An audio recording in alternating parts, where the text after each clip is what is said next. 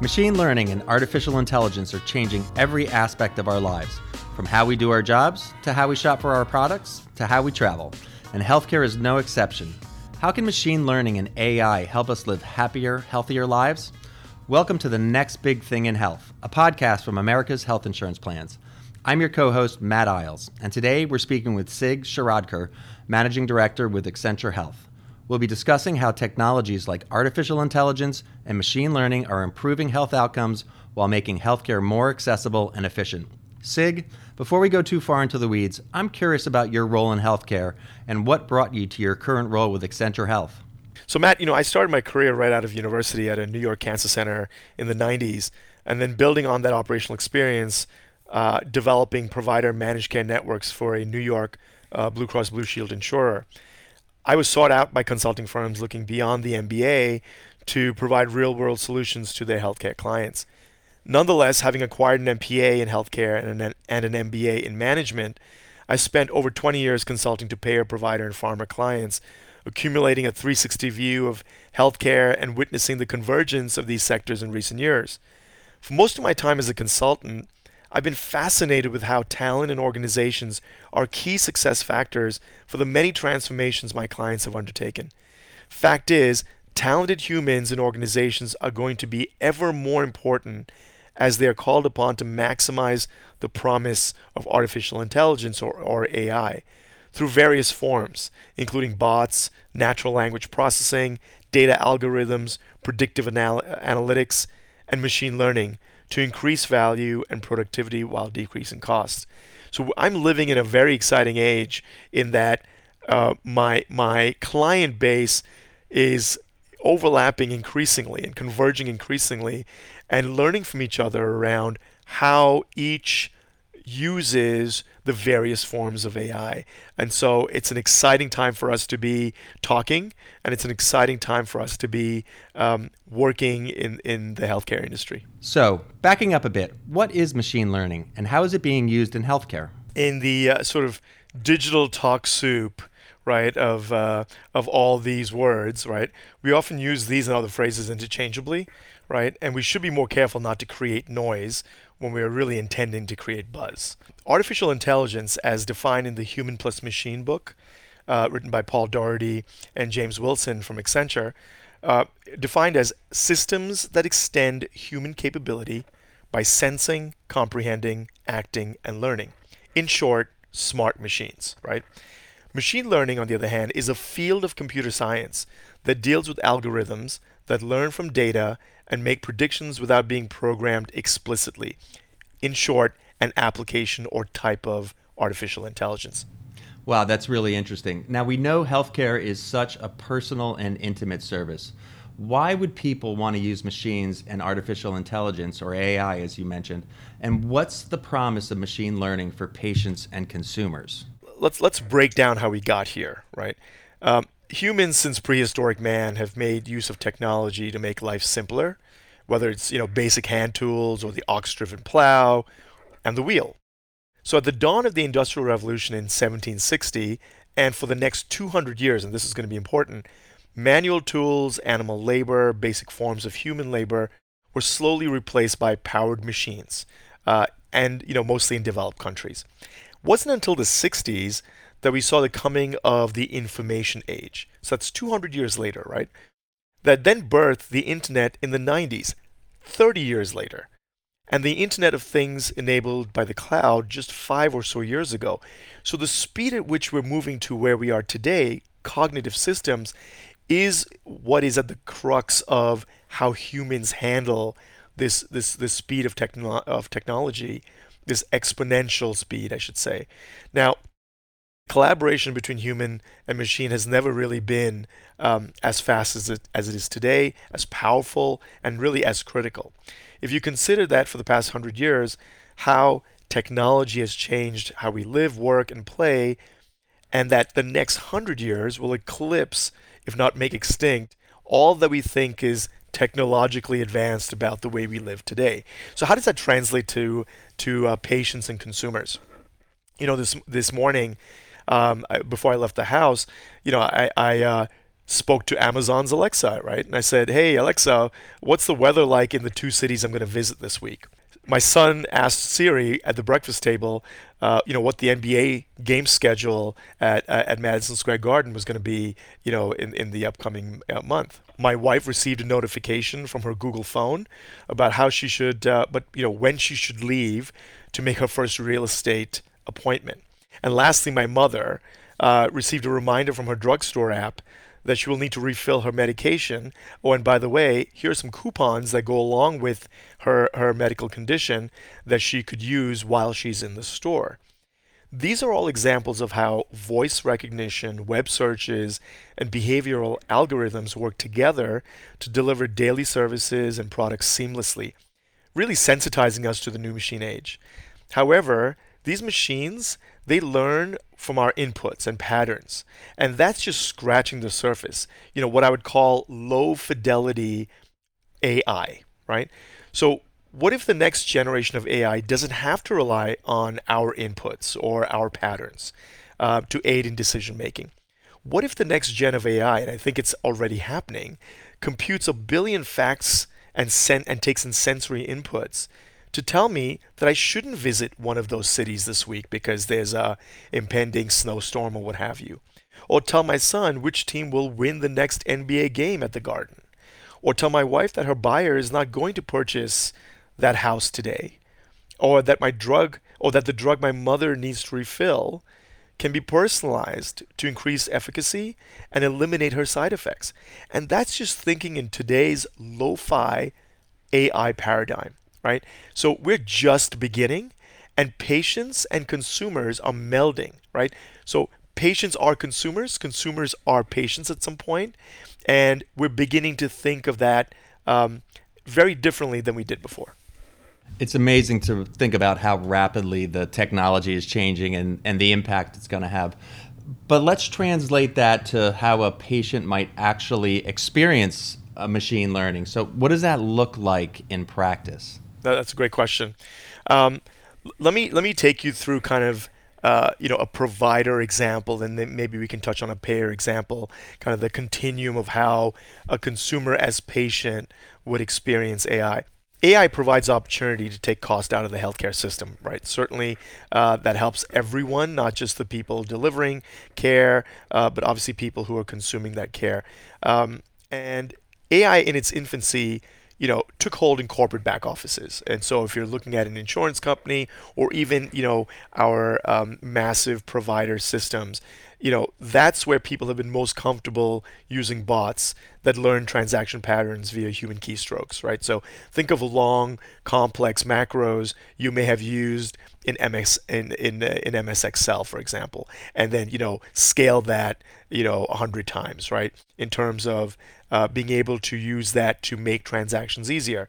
Um, AI is spreading into the field operations and moving outside the organization to engage and influence customers, in this case, patients. So, in the in the provider example, AI is being used to reduce diagnosis errors, assist in surgeries, find new genetic links, chat with patients through chatbots. That's very real today as patients call in to their providers um, or call into their insurers analyze unstructured data for deeper medical insights. And that's probably the most indirect um, positive you know, impact to the patient. So if you think of AI as the superhuman computer brain assistant that can unemotionally gather and analyze data faster than the human brain can, uh, and work without stopping to eat, drink, or sleep, that's continuously providing information to providers that are then translated into patients the payer example, we're seeing AI being used to reduce the rocketing administrative costs. In a recent Accenture study, we found that insurers could save up to 7 billion over 18 months using AI-driven technologies by streamlining admin processes. 15 million per 100 full-time employees by simply automating routine business tasks. In this same study, Accenture found that 72% of health insurance executives say investing in AI will be one of their top three strategic priorities for 2020. So, what does this all mean for the patient? Reduce cost by reducing wasteful spending. AI could help insurers improve consumers' overall health in the way that they, they deliver services at a less expensive um, price tag. So, you know, I mentioned chatbots earlier. So chatbots, you know, handle routine web inquiries about benefits, claims, provider networks. So imagine you're calling in as a as a as a consumer, as a patient, and you're just wanting to understand, you know, what the status of your benefits are, your claims, etc. Uh, and without having to sort of go through and wait for a human to come on to talk to you about it, you can actually simply like in an FAQ form ask questions and get quick answers. Now, behind the scenes, right? And this might would be, you know, it obviously is indirect to the patient, but extremely important is detecting errors or missing information in claims. So your claims is hung up because it's, you know, it's got the wrong zip code. It's missing a letter from the uh, a number rather from the zip code. Um, the the the AI that's deployed is able to find that out, potentially fix it, and move that claim along. Right. So imagine you know, getting re- getting adjudication faster or in the time that you'd expect to get it. And then lastly, predicting member events such as out of network or ER visits, right? These are, you know, some of the ways that AI is already working, um, you know, alongside humans.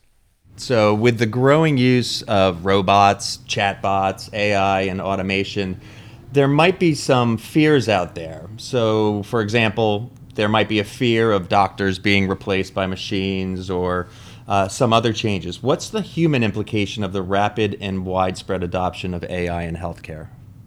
Yeah, no, great question, and it's a question that we're often asked uh, as people, um, you know, get to learn about AI and try to understand it further. So AI spans routine or manual to judgmental or cognitive tasks in ways that will continue to allow us to focus on more desirable and inspiring levels of work. So, working in the new requires a recalibration of skills and human talent, much like we did from the agricultural age to the industrial age to the information age and now to the cognitive age. With each technological age, most workers have been resilient by adapting to the new way of working over time. But we're seeing wider talent gaps emerge over the last 20 years due to the speed of these technological innovations again, as I had mentioned earlier, you know, it took us 200 years to get through, you know, most of the industrial revolution, and now we're looking at, you know, tens of years and even, you know, singular uh, years to get to the next uh, stage. But it's important to know that automation substitutes tasks and not jobs, and that's really important. You know, I was reading somewhere recently that um, you know, in the U.S. at least, there's something like six million people that are unemployed. That number may be less now, um, but there are six million jobs that are unfilled.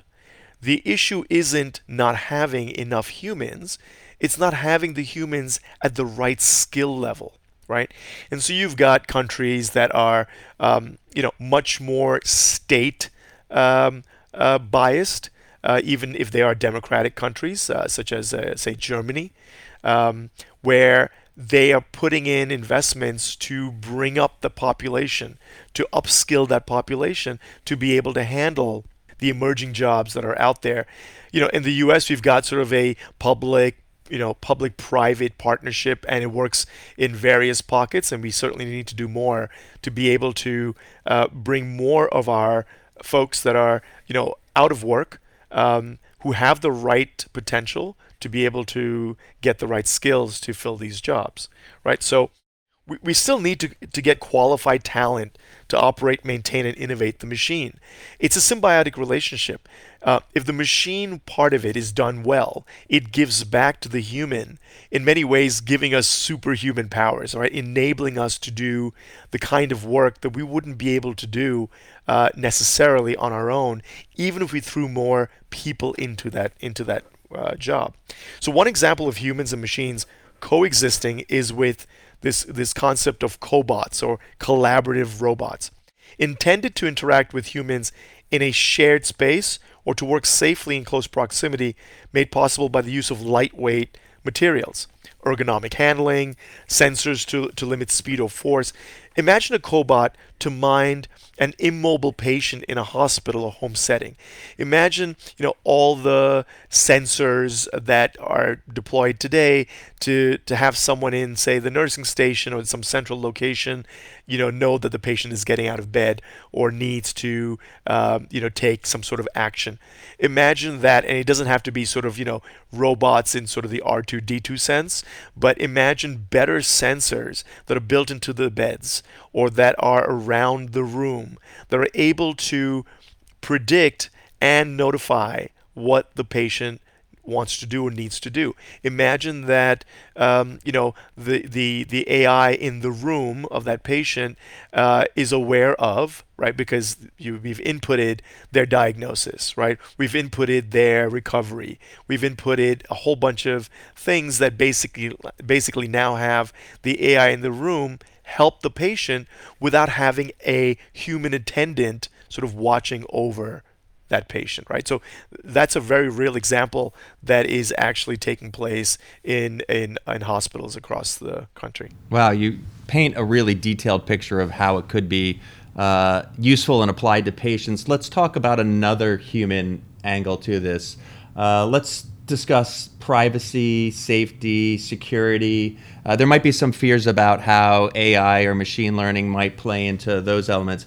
How are these technologies going to impact patients on those fronts? Yeah, no, and that's that's something that you know organizations are grappling with. Uh, you know, regulatory bodies such as the FDA for for life sciences um, are coming in to talk about or to better understand AI. In fact, I was reading somewhere where, um, in this case, the FDA was uh, uh, in a conference talking about perhaps artificial intelligence should be considered a medical device, right? And the way we regulate medical devices might be how we in the future regulate or uh, put protocols upon how AI works um, within healthcare, right? And so, you know, in terms of, you know, payer and provider, uh, the use of data, whether you know protected health information, personal information, de-identified or non-personal information, is controversial as there are established and emerging companies that could benefit patients and providers with data-driven decision making. But these same companies could potentially harm patient security, privacy, and safety if used in unlawful ways, even if unintentional. Right. So there's no question that um, data privacy and safety is on the mind of uh, of patients as it is on the minds of consumers, given all the breaches that we've uh, encountered, you know, just over the last 12 months, right? So, while the while the you know the the HIPAA, um, you know, Health Insurance Portability and Accountability Act has specific standards for the collection and the use of PHI since 96. However, it narrowly applies to data processed by covered entities and business associates, meaning that data miners like Apple, Google, and Amazon, to name just three, are excluded from this application, right? So does HIPAA need to be expanded to cover data miners? If so, how, right? Truth is, we have been giving up more privacy for the advertised rewards, but we want none of the risks, naturally, right? Um, public outrage over you know frequent cybersecurity breaches have led to international privacy laws, but the U.S. still lacks comprehensive data privacy law. Um, several federal bills are being debated in Congress as we speak, uh, purporting to protect user privacy through increased transparency, oversight, fines, liability, and if necessary, jail time for dishonest tech executives. So we've got essentially for the first time all these bodies, public and private, thinking about how to, you know, maximize uh, the use of AI because it has so much benefit, but how to do it in a way that it doesn't harm. Uh, and I and I'm sure there's going to be you know more and more forums and conferences that we'll be a part of where we will hear more about how to do this in a reasonable way. Uh, obviously, uh, our government is going to uh, weigh in on this as politicians make this part of their platforms. And so this is not the last we'll hear about it. Um, I will say that you know in in the, in the book Human Plus Machine um, by Paul Daugherty, uh, he talks quite a bit about the fact that you know we need to be responsible and we need to be you know um, uh, ethical about how we roll out artificial intelligence. He talks about how the CEO uh, of the future might actually be the chief ethical officer right? Because so much of what we're going to do is going to be in the data. It's going to be in it's going to be in the products and services that we deliver uh, and that you know you you know we know the term viral once it's in there and it's scaled it's out right? And so um, more to come on this subject. You touched on a number of really important policy issues that we think about a lot here at AHIP privacy security are there any policy barriers, though, that are slowing progress when it comes to machine learning and AI? I, I think our I think that our our politicians um, haven't quite caught up to how best to uh, put laws in place that uh, both you know allow us to be in the business of AI as as organizations and take benefit from that, uh, but also p- protect the public. Um, and the reality is is that you know in our current system, um, there's there's increasing talk but very little action that's taken place. I mean, we're going to probably need something like a standardized, you know, uh, national um, set of rules around uh, you know governing of AI as it's delivered in this case to uh, in, in the healthcare environment as it's delivered to uh, consumers who uh, are either acutely or chronically you know patients. Um, that that's that's probably as far as I'd be able to go in this conversation. Thanks, Sig, for joining us today. And we'd also like to thank your organization, Accenture Health, for serving as the sponsor for season one of The Next Big Thing in Health. Thanks. Thank you. If you like what you heard, tell a friend and remember to leave a rating or review. Thanks for tuning in.